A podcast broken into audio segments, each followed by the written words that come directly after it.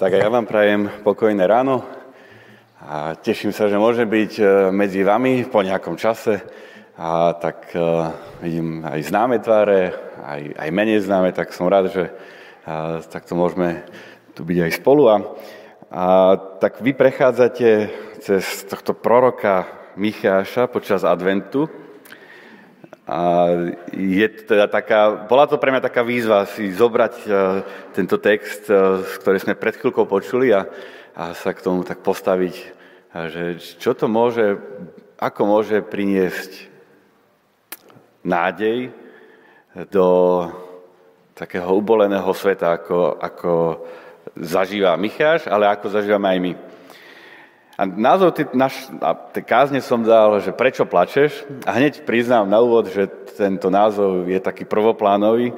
Bol som ovplyvnený istou rodinnou situáciou, kedy uh, som si čítal tento plač e, Micháša a vedľa v, v izbe plakali všetky tri moje deti naraz.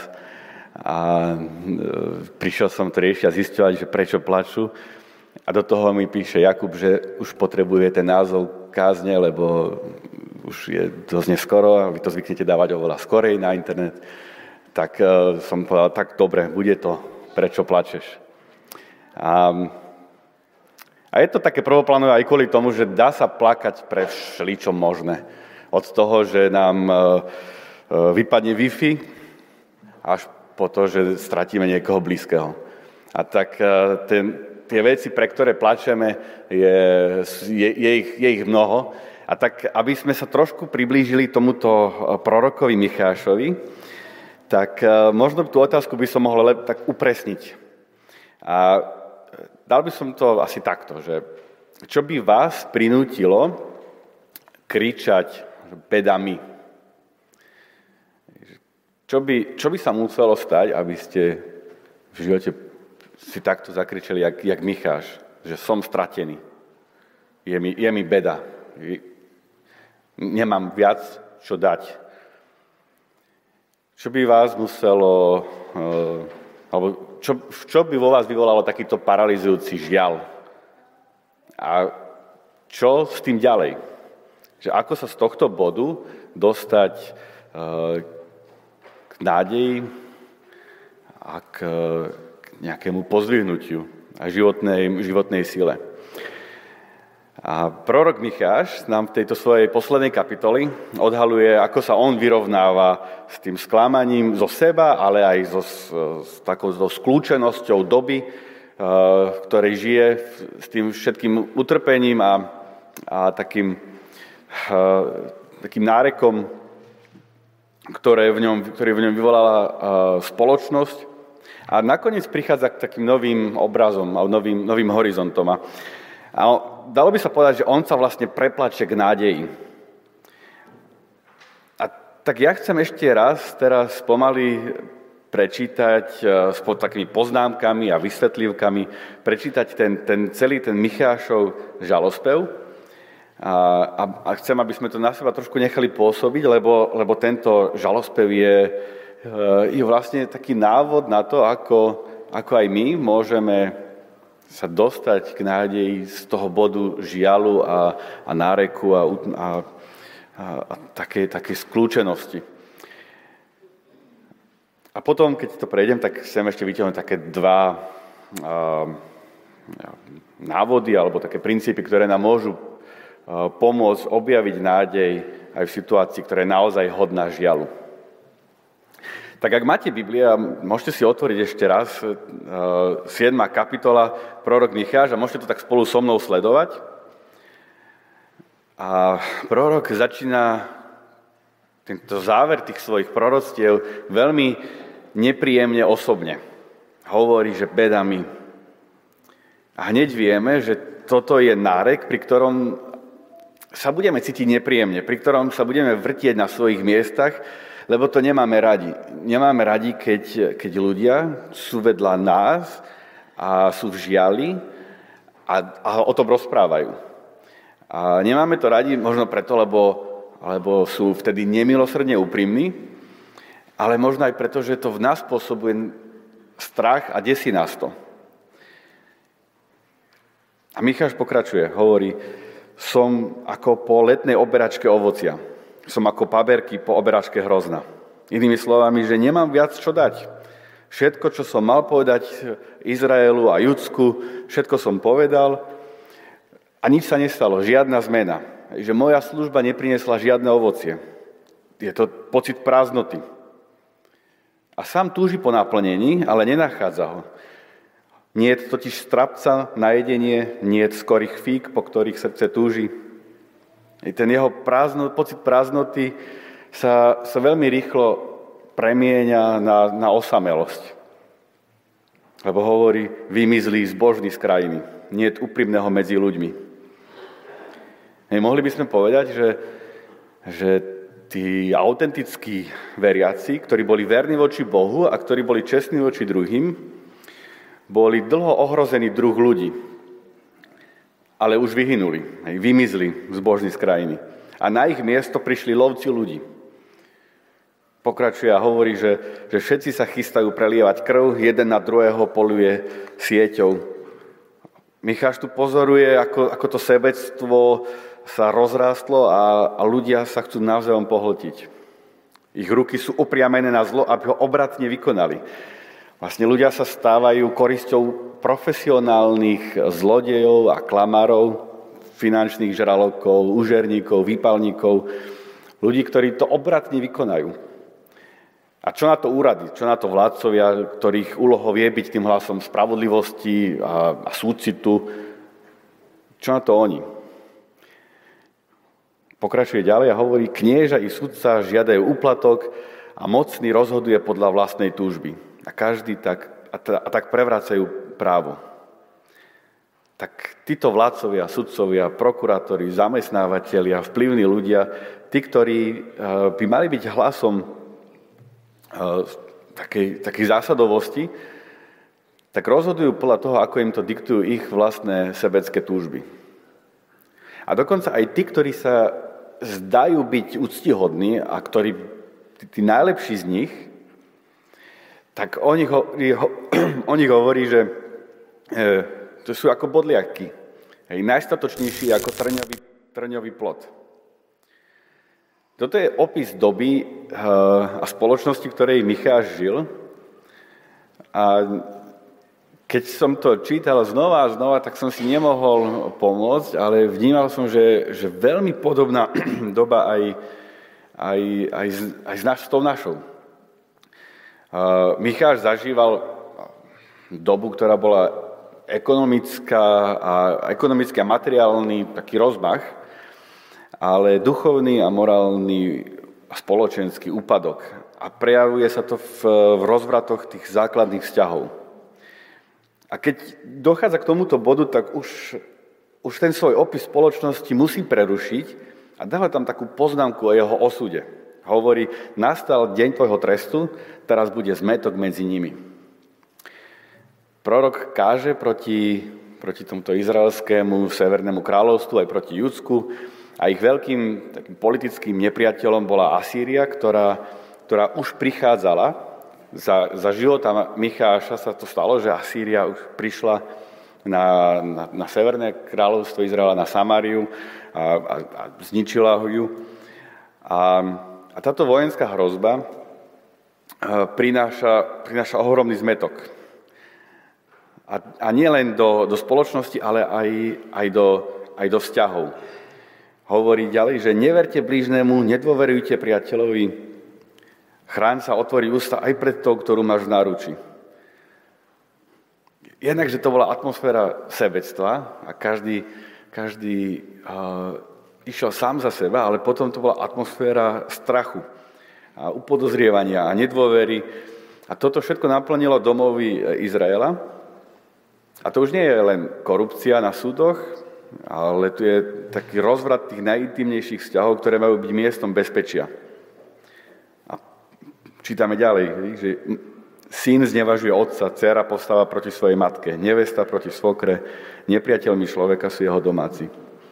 To sebectvo, ktoré bolo rozsievané v spoločnosti, sa žnie v rodinách. A, a, a žnie sa ako vzájomné odsudzenie. A každý ide sám za seba. To už, a toto už je naozaj hodné náreku.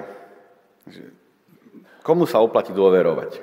A do toho prichádza taký výrok, ktorý mení tón tohto žalospevu. Ja však chcem hľadiť na hospodina, čakať budem na Boha svojej spásy. Môj Boh ma vypočuje. Tu Micháš obracia svoj pohľad od ľudí a svoju predstavivosť, svoje prozby, svoju mysel upína k Bohu. A v ňom objavuje, v ňom objavuje nové veci. Neraduj sa nádo mnou, nepriateľka moja, ak som padol, povstanem, ak sedím v tme, hospodin mi je svetlom. A Micháš tu hovorí, že, že on, že on ako, ako keby reprezentant Božieho národa, ktorý je, je ohrozovaný tou arogantnou nepriateľkou Asýriou, hovorí, že, že predsa mám svetlo. V pozeraní sa na hospodina, v čakaní na jeho záchranu objavuje, že, že v ňom je svetlo, nádeje uprostred tej, tej beznádejnej situácii. Ale v tom svetle vidí aj svoj vlastný hriech. Musím znášať hospodinov hnev, lebo som sa prehrešil proti nemu. Dokiaľ neurovná môj spor a nepomôže mi k právu. Tento jeho úprimný plač nad spoločnosťou mu dal citlivosť na, na zlo a doviedol ho do momentu, kedy objavil svoje vlastné zlyhanie, svoj vlastný spor s Bohom, svoj vlastný konflikt, svoju vlastnú nedostatočnosť voči Bohu. A tiež zistuje, že on s tým vlastne nič nemôže spraviť. Lebo hovorí, že len Boh môže tento spor urovnať. Že dokiaľ neurovná môj spor, a práve to, že Boh sám zaplatí dlh, ktorý prorok Bohu dlhuje, ho vedie k tejto novej perspektíve, k novej nádeji. Keď na konci hovorí, že vyvedie ma na svetlo a uzriem jeho spravodlivosť. Práve na konci aj tohto žalospevu Micháš zistuje, že nemôžem sa spolahnuť na ľudí, lebo zbožní vymizli z krajiny. Nemôžem sa spolahnúť ani sám na seba, ale musím čakať na Boha, ktorý on sám musí urovnať môj spor, ktorý s ním mám. A toho vedie k nádeji, keď hovorí, že vyvedie ma na svetlo a uzriem jeho spravodlivosť. Tak eh, ako na nás pôsobí tento, tento žalospev? Všimneme si, že to nie je proroctvo, že nie je to ani nejaký výrok, že, že takto hovorí hospodin, ako v predchádzajúcich kapitolách. Ale je to, je to naozaj taký osobný nárek Micháša, ktorý, ktorý to všetko, čo doteraz on narozprával, čo predpovedal, ako obviňoval Izrael, aké, aké im dával také, také nádeje, by sme mohli povedať. Uh, tak to všetko on teraz spracúváva. A je, je hlboko zasiahnutý tým, ako sa spoločnosť rozpada a, a robí jedinú správnu a možnú vec. Že to všetko úprimne povie Bohu. A to, táto forma náreku je možno jeden z najlepších spôsobov, ako aj my sa môžeme vyrovnať s beznadejou a, s, a so sklamaním, ktoré máme z doby a samých zo seba. Je to spôsob, ako sa vyrovnať e, so smutkom, s frustráciou, so stiesnením života. Myslím si, že, že sa máme čo učiť od Micháša. Môžeme sa učiť tomuto starobilému spôsobu uh, takého vášnivého vyjadrovania smútku a, a žialu. Ale toto chce to odvahu od nás. Keď som ja prechádzal cez, cez tento žalospev, tak, tak som si dal tú otázku, že, že ako ja spracúvávam smutok, žial, sklamanie zo spoločnosti. Ako ja spracúvávam uh, sklamanie samého zo seba. A musím sa priznať, že, že málo kedy spievam takéto žalospevy. A pritom, pritom Biblia je plná podobných foriem uh, vyjadrovania smútku, žialu. Skoro, skoro polovica žalmov, 40% žalmov sú práve takéto žalospevy. Biblia sa, sa, sa nehambí spievať takéto piesne. A, a, a práve tu nás Micháš učí, ako spievať tak tento žalospev.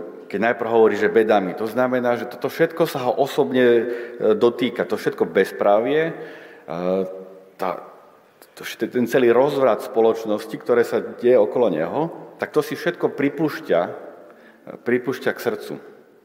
Osobne sa ho to dotýka. A, a nesnaží sa pred tým skryť, nesnaží sa to ani vytesniť, nesnaží sa to nejak racionalizovať, vysvetliť, ale v náreku to všetko odozdáva Bohu s istotou, že On ho vypočuje. Ako my spracovávame smutok, ktorý, ktorý na nás padne z nás samých alebo zo spoločnosti? Ako spracovávame frustráciu, ktorú máme? Čítal som nedávno príbeh o jednom evangelistovi, eh, evangelista Moody, žil myslím, že v 19. storočí a on rozprával príbeh, ako, ako eh, žil v Chicagu a pracoval tam s deťmi v nedelnej škole a v tom čase sa bežne stávalo, že deti zomierali na rôzne choroby alebo na rôzne úrazy. A on, on písal o tom, ako, a, ako sa zúčastňoval mnohých pohrebov a, a ako, ako riešil aj druhými stratu detí. A, a dospel do takého bodu, kedy sa voči tomu úplne obrnil zatvrdol a takmer, bol takmer bez súcitu. A raz sa stalo, že, že jedna jeho žiačka z nedelnej školy sa utopila a jej, jej matka ho, ho zavolala k ním domov. A keď tam išiel, išiel tam aj so svojou dcerou, a, ktorá mala asi 4 roky. A keď prišli tam, tak videli ešte, ešte mokré telo jej žiačky ležať na stole a jej, a jej otec bol, bol, bol v kúte opity a matka mu hovorila, že nemá peniaze na, na, na pohreb a chcela, aby ju on pochoval. A on s tým súhlasil a veľmi tak pragmaticky, až tak chladne dohodol detaily pohrebu. A keď vyšli von, tak, tak jeho dcera, dcera tohto evangelistu Moodyho sa, sa ho spýtala, že že bolo ti tej matky ľúto? A on si vtedy uvedomil, že e, vtedy sa v ňom prebudil súcit.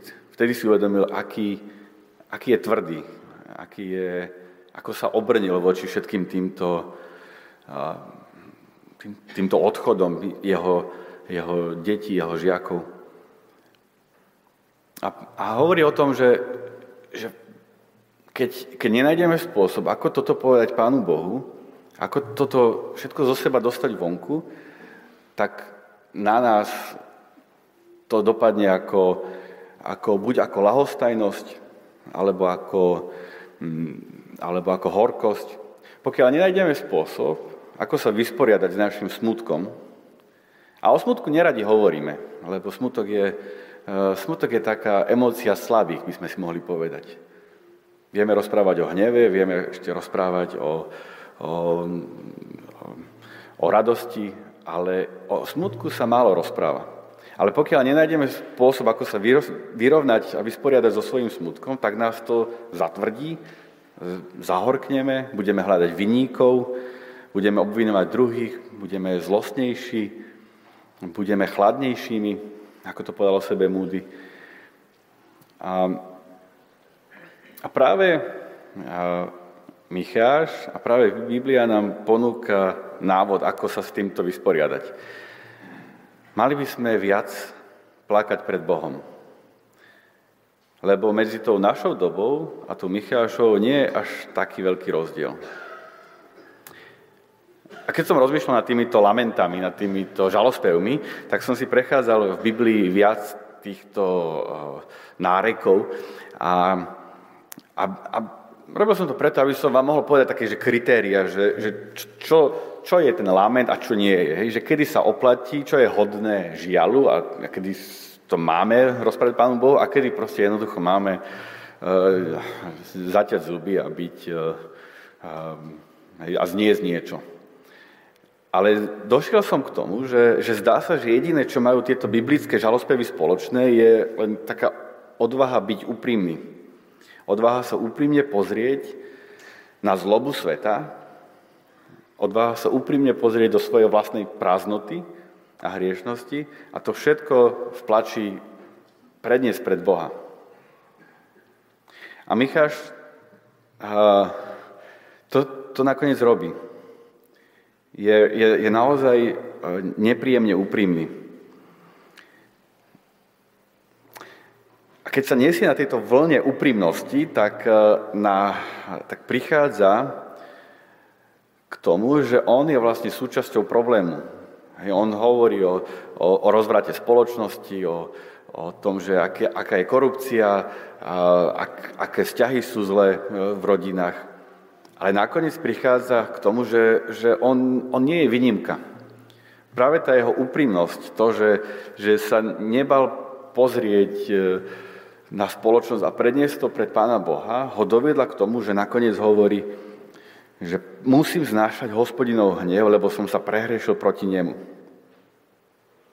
Ako keby inými slovami hovorí, že, že nebudem sa snažiť brániť, nejakým spôsobom obhajovať sa, nejakým spôsobom vysvetľovať svoju, svoju vinu, a nejakým spôsobom zmenšovať môj hriech.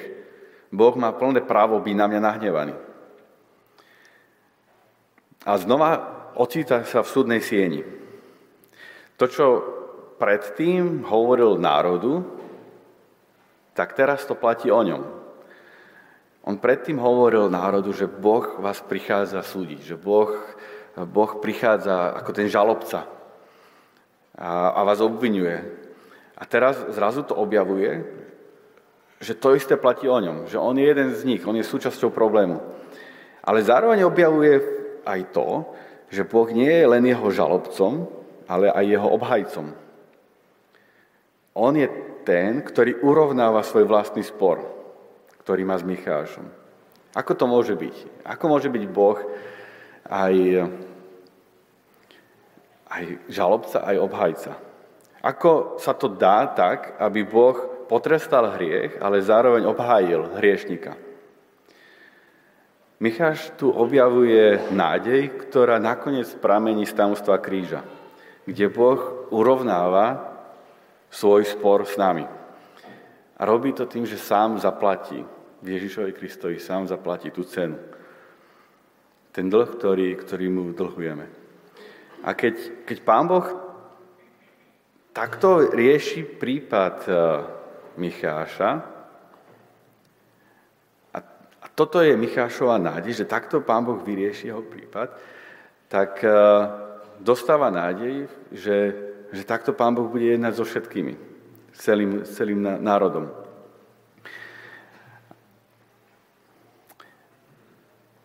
Ak zistíme, že, že v kríži, v Pánu Ježišovi je naša nádej, lebo, alebo nám zaplatil tú cenu, ktorú, ktorú, ktorou sme sa my prehrešili, tak, tak objavujeme to, že, že my môžeme túto nádej aj potom šíriť okolo seba. A ten záver tej 7. kapitoly je, je naozaj, naozaj krásny, keď, keď, keď Micháš vlastne prepukne k také oslave a, a oslavuje Pána Boha a hovorí, že, že kto je taký Boh ako si ty, ktorý, ktorý odpúšťa, ktorý hľadá spôsoby, ako prejaviť milosrdenstvo, ktorý e, sa nezastaví len pri nejakom len, len pri nejakom takom formálnom odpustení, len pri nejakom povedaní, že, povedaní, že dobre, prepáčil som ti, ale, ale kto je ako Boh, ktorý, ktorý hľadá nové spôsoby, ako, ako prejavovať milosrdenstvo.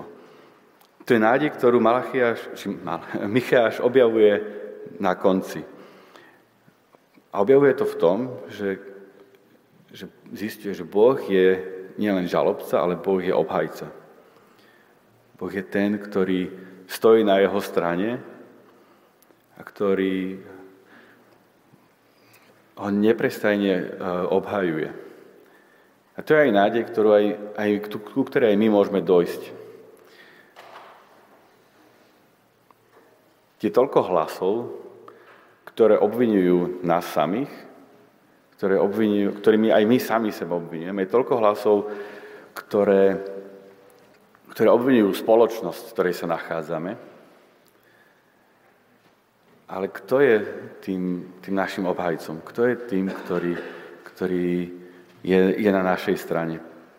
Micháš objavuje to, že, že je to nakoniec sám Boh, ktorý urovnáva a vyrieši ten spor, ktorý, ktorý má. A tak eh, keď, keď eh, sa aj my ocitneme v smutku, v žiali, ktorý nás paralizuje, alebo keď uvidíme v spoločnosti niečo, čo, čo je hodné lutosti, tak prednesme náš žalospev Pánu Bohu v úprimnosti a v, v, v, v takej, takej odovzdanosti jemu, že, že prichádzame pred ním so všetkým, čo, čo sme videli, čo sme počuli, čo sme objavili z nášho vnútra, v našom okolí. A, a čakajme na to, ako On obhají nás a ako On bude k nám hovoriť. Amen.